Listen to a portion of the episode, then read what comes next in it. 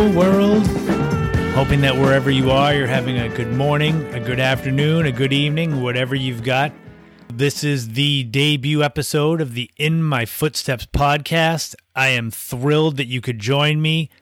My name is Christopher Setterlund. I'm going to try to give you a little bit of an escape from the world. We're going to have a little bit of interesting history tidbits, New England travel, where to go, what to see when the time is right a little bit of retro going back in time, and some more interesting things as we go along.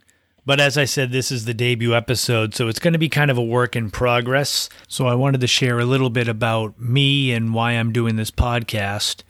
So I am a 12th generation Cape Codder. I will get a little bit more into what that exactly means later on. I currently have five books out in stores with a sixth in post production. So the first three were all entitled In My Footsteps. Uh, they were travel guides. They included Cape Cod and Nantucket and Martha's Vineyard. I used my knowledge of Cape Cod and the islands to kind of share some places to go and visit, to eat, to shop, things like that, and included photography and GPS coordinates too to make it easier to find everything. This led into a second trilogy of books, this time through Arcadia Publishing. My first three books were through Schiffer. The Arcadia Publishing books uh, were hist- historic restaurants of Cape Cod and Cape Cod Nights, which was historic nightlife and clubs and whatnot. The sixth book, the one that's in post production now, is Iconic Hotels and Resorts. So that should be coming out hopefully in the spring of 2021. So I've been a lover of photography and travel and history and all that good stuff for a long time. And that's kind of what all came together to make the In My Footsteps travel blog. I've actually had the same blog since January 2010. It all began kind of as a coping mechanism after my Nana had passed away a few weeks earlier. I basically got in my car and drove to a bunch of different towns. I mean, a couple of hundred. Started on Cape Cod and then branched out all over New England and basically just took pictures of things I was interested in, places I wanted to see, and then I would write about them, history and what made them unique. Kind of like if I cared about something, I wanted to make someone else care about it and maybe go and see it so that was kind of the the genesis of all of this that has come since all the books and everything. The irony was that when I first started doing this travel blog, gas was over four dollars a gallon, and I had a Jeep which was getting a whopping 18 miles a gallon. So as I started driving from Cape Cod up into New Hampshire and Maine, it was a lot of money. So I had to actually get a new car just to support the travel blog that really didn't make any money for me. It was quite a good creative endeavor for me. I became a bit of a amateur historian as I started doing some writing for uh, the Travel Channel, Cape Cod Magazine, Cape Cod Life Magazine, uh, CapeCod.com. It was fun to research things that I wasn't particularly interested in as a kid and share that with a surprisingly captivated audience. I never was much of a public speaker. I was way more of an introvert growing up. But having books that got released, I ended up having to do events, speaking engagements at libraries and bookstores and clubs and that whatnot. And it actually forced me to come out of my shell and have to learn how to speak to groups, which I never thought I'd be doing. And it actually got easier. I was surprised how much people were interested in what I had to offer as far as information. So over time, these pieces that I wrote about Cape Cod, Massachusetts, New England history, I did a little playoff on the In My Footsteps was always I wouldn't write about a spot that I hadn't physically been to. So the historical stories became in their footsteps because I obviously didn't walk around in 1870 and see these things. So I thought it was a neat little playoff on the the blog that I have. So that was where the title for the history pieces came from. And also on this podcast, there's going to be some New England travel reviews. That comes straight from the In My Footsteps blog. I've been to hundreds of cities and towns in New England and some more in eastern the eastern United States. And I just want to share things that I've seen, things that might interest people. You know, people may not know about some of these little out of the way places, and it might help small businesses and things like that, especially in this day and age. So I'm hoping to help in that manner. But it's not going to be all history and travel. So I grew up in the 1980s, and obviously a lot of that retro culture is now back in style, 80s and 90s. So, in addition to the travel and some of the historical stuff that's interesting, I'm also going to have a little bit of the nostalgia, a trip down memory lane where I'll talk about something interesting from the 80s or 90s that is sure to jog the memories of a lot of people my age and maybe freak out some people that are younger that can't believe that things like that actually occurred or used to exist. You know, things like rotary telephones that I remember. And as the episodes go on, there's going to be other segments that are going to be added, but I'll keep those under wraps as I start to branch out. But enough about that. Uh, so this is called In My Footsteps. So let's take a walk. Welcome to the first installment of the In Their Footsteps segment of the podcast. This is basically going to be a walk through history whether it's Cape Cod, New England, anywhere. But this will be where I kind of dis- discuss some interesting people, places, events. They don't always have to be super serious, but this is kind of the beginning. As I said before, I'm a 12th generation Cape Codder. So, what exactly does that mean? And how do I know that? My family is the Doane family. My Nana on my father's side, she was the last of the actual people to carry the Doane name. So Doris Doane Souza, she married into the Setterlund family, so that's why there's no actual last name Doane left in the family. The first generation of my family, the first link in the chain to actually live on Cape Cod was a man named John Doane, a pretty common name, especially coming from England. So John Doane uh, was my ninth great grandfather. He was born apparently in the small village of Alvechurch in the Bromsgrove district of Worcestershire, England, on May 28, 1592. And in his early years, he worked as a cordwainer, which is basically a shoemaker. And to show you how common the John Doane name was, he actually had another John Doane that lived basically in the same town, but he was a white baker, basically a bread man. So John Doane lived in England for most of his life, but he sailed to America likely aboard the ship called the Handmaid in August of 1630.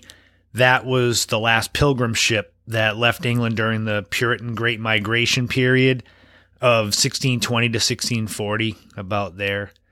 When he arrived in Plymouth, he was immediately seen as someone of high respect he he earned the term Mister, which I guess was kind of special back then. Uh, in 1634, only a few years after he got to the Plymouth colony, he was made a deacon of the Plymouth Church, and that's where his name Deacon John Doane came from. He had five children with his wife Anne, Lydia, Abigail, John, Ephraim, and Daniel. Daniel Doane is the one that continues my tree. He would be my eighth great grandfather.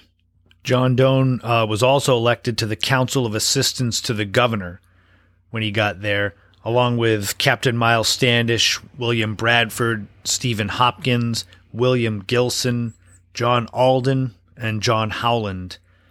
Back then, when they had the governor, especially in the 1630s, they were basically voted on every year.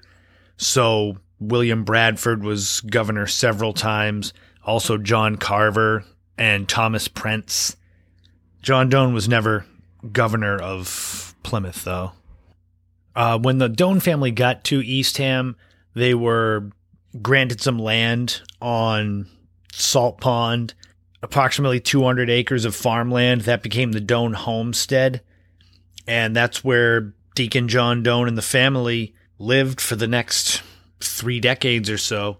He died February 21st, 1685, just shy of his 93rd birthday and living to be 93 back in the 1600s would probably be like living to be 150 these days. So he lived a very, very long life.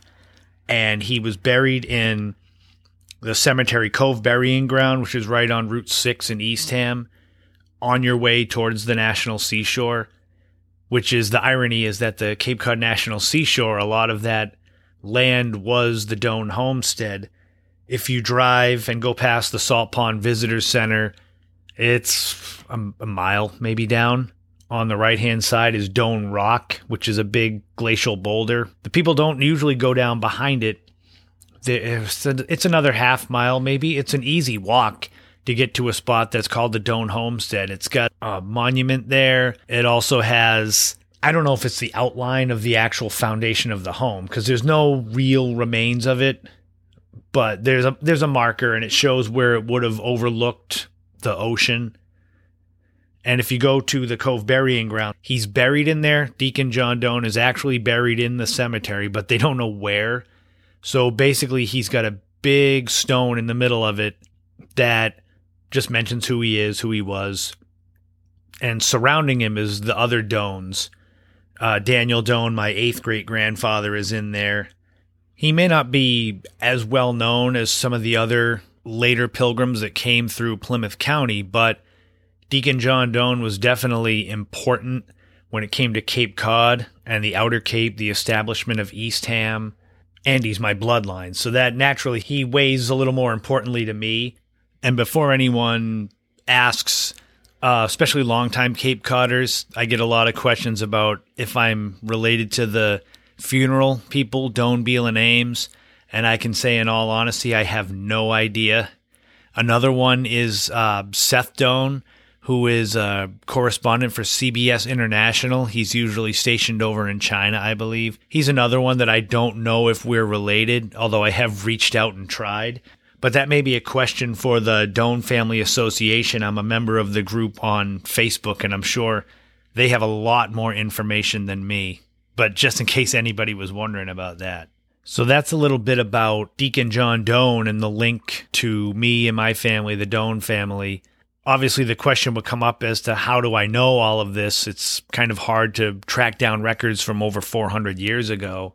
That comes down to ancestry.com was a lifesaver. I don't know if any of you have ever gone on Ancestry and done they do 2 week free trials. I don't know if any of you have ever tried that basically you start with yourself and you start to create your tree. You can put siblings, parents, grandparents. Most people know those things. And a cool thing happens when you start to put that in. You get the little hints. They're like leaves, leaves on a tree. And you click on them and you'll start to see records and documents and other people's trees that you can kind of piece into your own. It's like stitching together a quilt. And that's how it happened for me. Deacon John Doane I'm not special in being related to him. Someone who came across on one of the pilgrim ships and docked in Plymouth Colony, he's got lots of relatives. It's a huge spider web of people. Finding connections to him was very easy. And you start to go back and back and back. And before you know it, you've gone back 12 generations. And even further, the Doane family, I actually found connections back a thousand years but going back a thousand years to feel relatively comfortable in saying that. Granted, it could be wrong, but it's like writing when you're writing an article and you need to have sources to back up what you say. It's always wise to have at least two different sources corroborating the same information. And I chose to do the same sort of thing with my family tree on Ancestry because anyone can put up one fake hint and then you put it in and your tree is ruined. But if you have two different trees saying the same thing, it's highly likely that that is true. So that's basically what Ancestry did and helped me to trace my tree back. But kind of a side note to that is, and I'm sure this is true for a lot of people, you know, young and old, when you're younger, you don't really have an interest in your family history. You don't have an interest in the history of the place you grew up. That's all kind of, eh, you know, whatever. And that used to happen with me where my grandmother told me about places and people, especially cemeteries. I don't know why, but she would say, You're related to a bunch of different people in this cemetery, that cemetery. Essentially, my Nana was the driving force behind me taking an interest in the history of my family. And I made it a point to trace the family tree back as far as I could for her before she passed away in 2009. So I knew a lot of this back right before she died. And right after she did, that kind of led into the travel writing that I did. So it's it's all connected. Enjoying finding out about the family, uncovering the different names, going to the places that they lived or they visited. That's why Doane Rock and the Doane Homestead is so interesting because I know at some point someone that shares DNA with me lived out there. And I'm sure it's the same for anyone who's grown up, not Cape Cod, New England, anywhere in the world. You start to discover the people that were important in your family long before you were here. And then you want to go and stand where they stood. And that's a lot of the in my footsteps thing comes from me standing where they stood and the in their footsteps, which is this segment here, the kind of the history part. But I would highly recommend to anyone who has any interest in their own family history to check out ancestry.com and do their free two week trial and just see what opens up. You might fall down the rabbit hole like me and you may end up with your own in their footsteps ideas. So before we go on, just a little sidetrack. Did you know that there's 114 miles of bike trails on Cape Cod alone?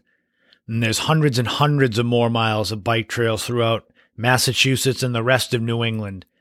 So, for those of you that enjoy being outdoors and enjoy bike trails, you need a bike. If you've got one, if you don't have one, if you want to rent one, buy one, there's one place that you really have to check out. That's Barb's Bike Shop at 430 Route 134, South Dennis. They've been open since 1989 with high service, high quality, They've got all kinds of bikes road bikes, hybrid bikes, street bikes. They got the fat tire bikes that you can go on the beach with. They've even got electric bikes. They got sales, rentals, repairs. They do tune ups. They've even got an air pump you can pull up and pump up your tires. So if you're looking for great service, great quality of bikes, check out a place that's been open for over 30 years. Barb's Bike Shop Route 134 South Dennis. Call them at 508 760 4723. Visit their website at barbsbikeshop.com and you'll be pleasantly surprised. A little spot out of the way, but they've had high quality for a long time. So go and check them out. Barb's Bike Shop. Make sure to say hi to Mike when you're in there and mention that the In My Footsteps podcast directed you towards their business. I'm sure that will make his day. Barb's Bike Shop. Go check them out.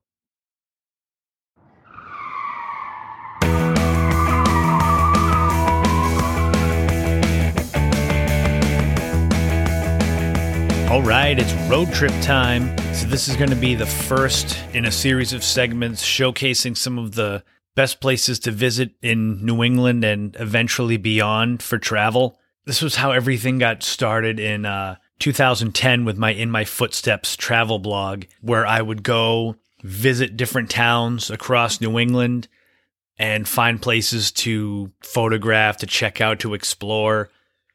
And I would share the photos and the descriptions of the places that I saw. And it was one of those things that if people enjoyed it and ended up going there, that's great. If not, it was a creative outlet that I really enjoyed just sharing about my home and the regions around it. I've always loved the the idea of the road trip.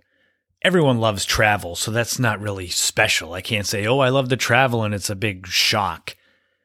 But the idea of the road trip and getting in a vehicle and driving hundreds, maybe thousands of miles and just seeing everything you can, that's kind of a big throwback to like the old west and exploring and finding new places. It's one of those things like yeah everything's been seen in this country but if you haven't seen it then it's new to you. And that's sort of the idea behind these segments about places to go and visit. I'm sure a lot of you will have seen these places but you never know. Maybe you haven't.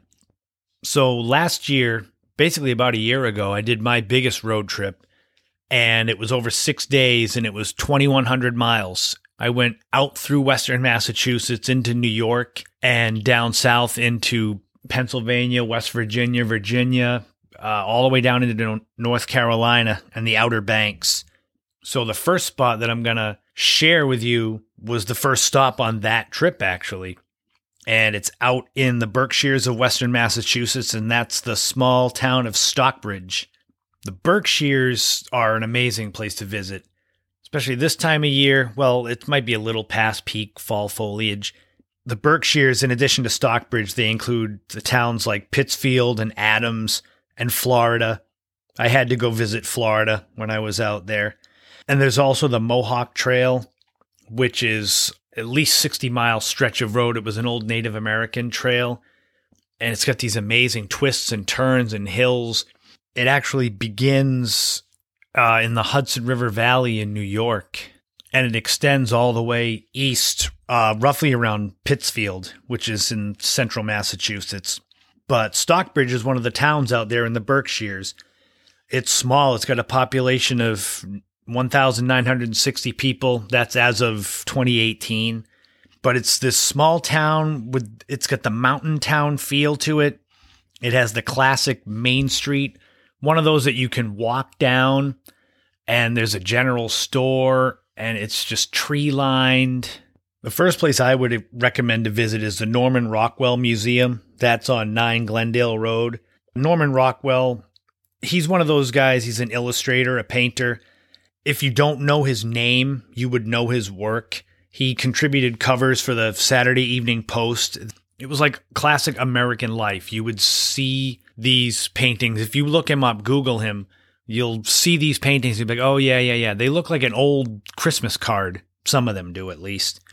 But the museum has a lot of examples of his work. It's got his studio overlooking the hills of the Berkshires, which is really neat to see like the vantage point that he had.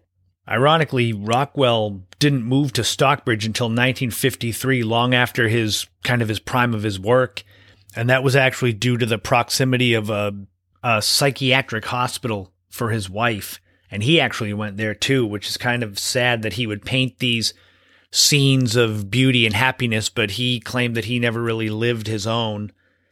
Uh, I would definitely recommend in this day and age that we're in to check their website, nrm.org, for their schedule rather than just going there. Uh, if you're looking for a place to stay, a place to eat, you can get both at the Red Lion Inn. That's 30 Main Street.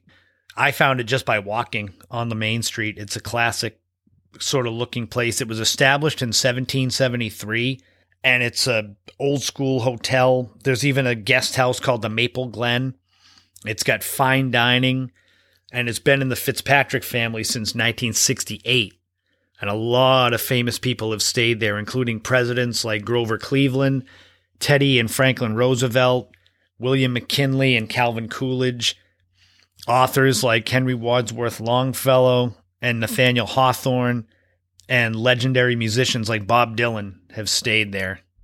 A uh, final place that I wanted to mention is the National Shrine of Divine Mercy, I want to preface this by saying you don't have to be religious to go there. I did not go there looking to go to any religious services. I went because it's 350 acres of open land on a spot called Eden Hill, and it has these amazing views of the surrounding Berkshires. And there's also the architecture. A lot of churches have the great architecture inside and outside that make for amazing photographic backdrops. I find myself drawn to places like that, even though I don't go in to, you know, worship. It's more or less a photographic opportunity. And the National Shrine of Divine Mercy, there's thousands of people that visit there annually. And I'm pretty sure that not all of them go to actually go to church. So anyway, you can go and they're really cool about it. I went right up there and explained, you know, you get a ticket, you park, and you just walk the grounds. And it's a really cool feel out in the Berkshires. I'm a big fan. I went out there and was able to just totally immerse myself in the scenery.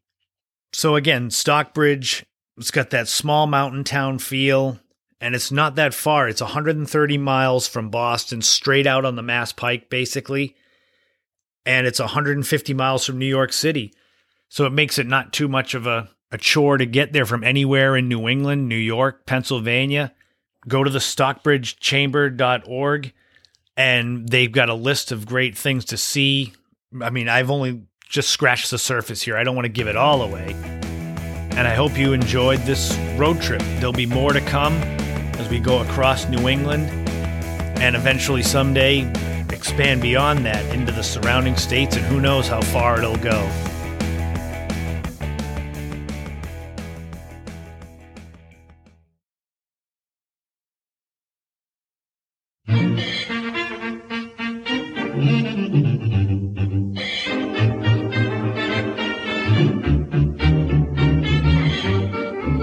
And now comes the part of the show where we go way, way, way, way back in the day to the 1980s and 1990s.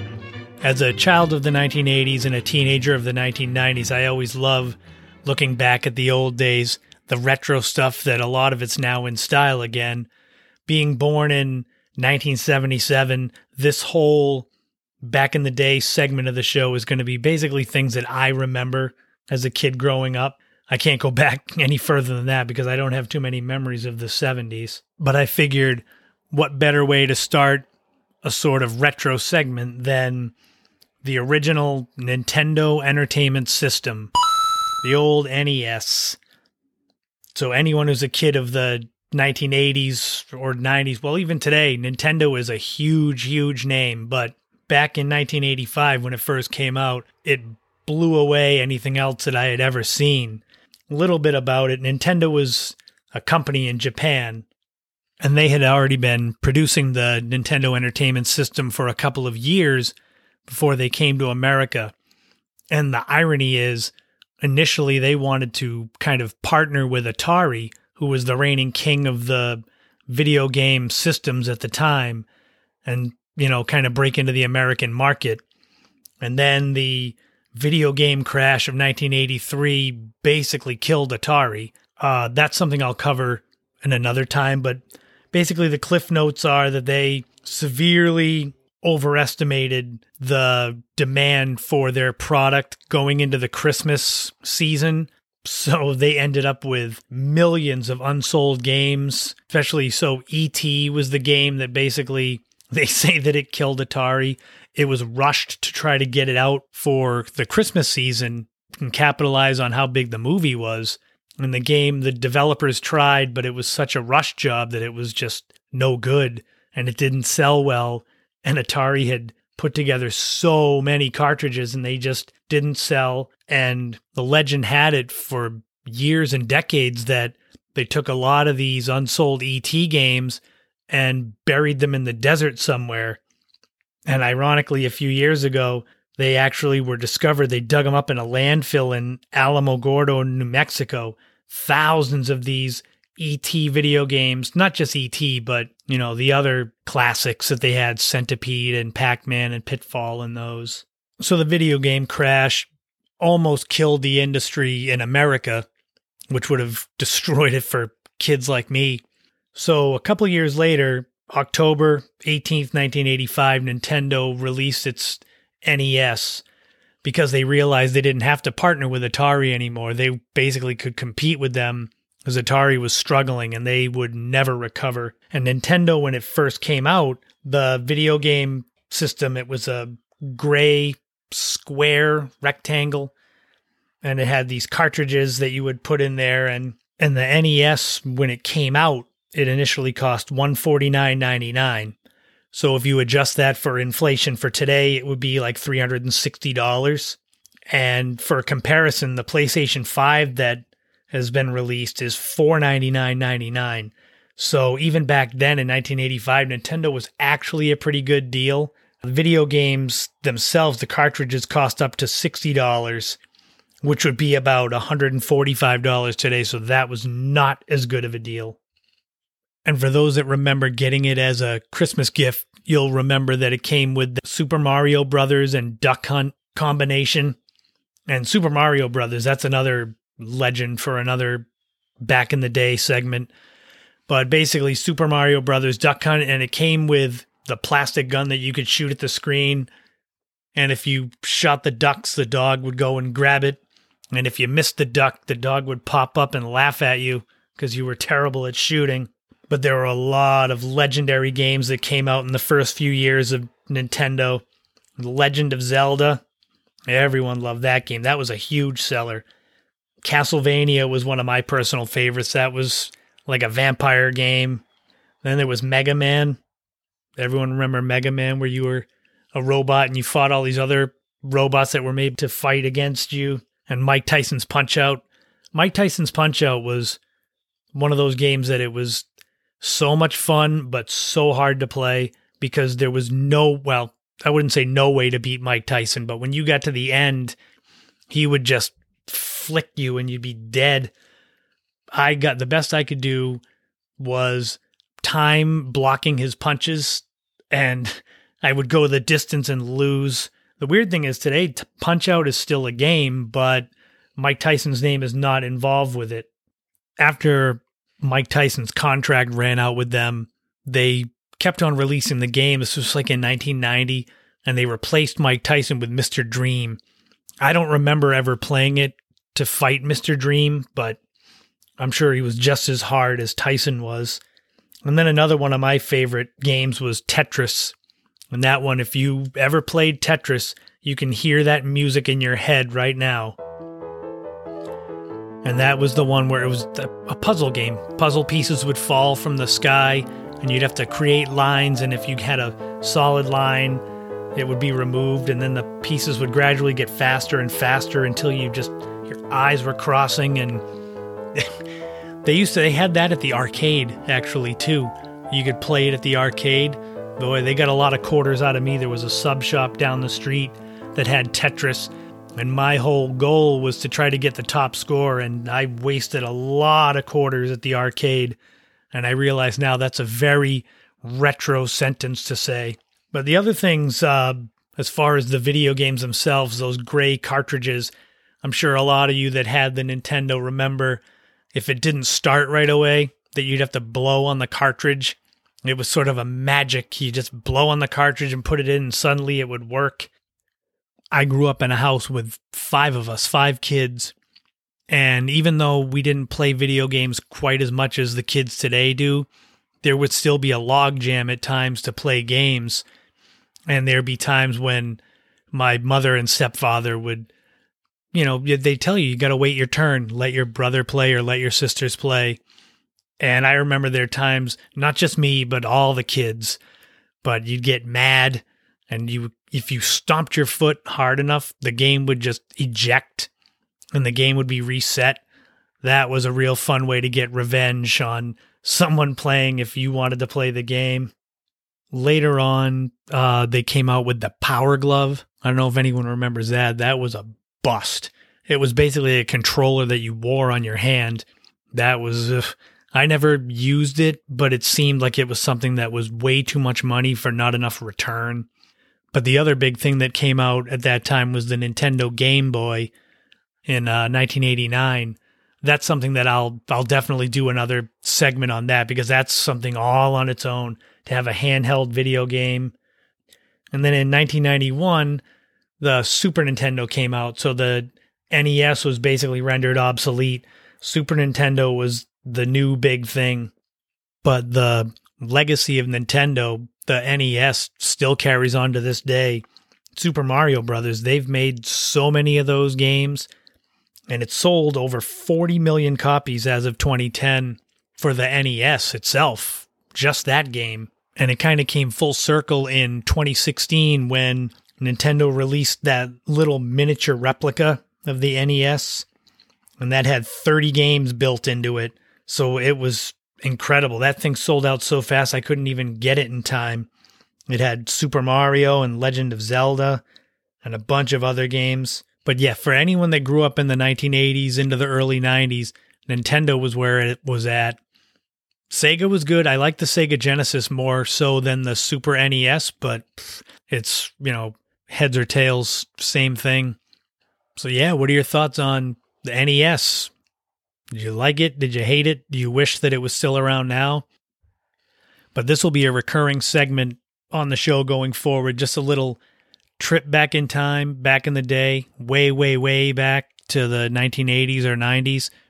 So if there's ever any subjects you want covered or something interesting like that, make sure drop me an email, Christopher Setterlund at gmail.com. And I hope you like this one. It was a lot of fun. I enjoy reminiscing about having to blow on the cartridges or stomping on the ground to eject it from against my brother and having Nintendo attitude. That was what it was called when we would get angry at the video games if you'd lose or if you'd get far or if your saved game got erased. I'll never forget that and definitely never forget the NES. So that's all the time we have for this debut episode of the In My Footsteps podcast. I want to thank you so much for uh, taking a few minutes out of your day to listen to me rant about things I enjoy and things you might enjoy. If you have any questions or comments, you can send me an email, christophersetterlund at gmail.com. I'll do my best to see how that goes with answering questions and maybe sharing some answers on future podcasts. You can also find me on Twitter, Christopher Set well, Chris Setterlund on Twitter. I can't fit my whole name on Twitter. Uh, and Instagram. I'm on there a ton. I've got 4,000 photos you can go through and see how I spend my time. Follow my Facebook author page. It's literally Christopher Setterlund in my footsteps. I've been using that name for a while. You can become a subscriber on YouTube. I do a lot of videos, mostly 4K travel videos. Those are pretty neat. You get kind of a cool view of Cape Cod, uh, New England spots, but 4K HD is really good. It's like you're there. So that's always a cool selling point. Uh, you can also go and check out my In My Footsteps, the original travel and lifestyle blog. That's on blogger.com. And of course, go to my website, christophersetterlund.com. If you're interested in any of my first five books, uh, they're available there. They're available at Amazon. You can also go to Schiffer Publishing or Arcadia Publishing to find them from the actual publisher. I wanted to give a big thank you to Amy Keller Jump. She's the one, old friend of mine, very talented graphic designer. She came up with the podcast logo that you see when you search for it. If you're interested in her talents, you can go and find her at Signarama in Braintree, Massachusetts. Go in and say hi, tell her you like the logo because it's great. Another big thank you to DJ Williams for the show's intro and outro music, which is really cool. I found that on YouTube. You can go find his stuff on there as well. It's uh, great. If you like it, go give him a shout. Join me again uh, next time for episode two. I'm hoping to do these every other week to start and then kind of seeing how the time frame works. If I can pull off once a week, eventually we'll go to that. But right now, shooting for every other week. So join me for episode two, where we'll discover Cape Cod's lost Atlantis uh, take a cliff walk in Newport, and relive the magic that we, well, people my age had of making mixtapes way back in the day. So thank you again for taking a walk in my footsteps. But remember, in life, create your own path. Thank you so much and take care, everyone.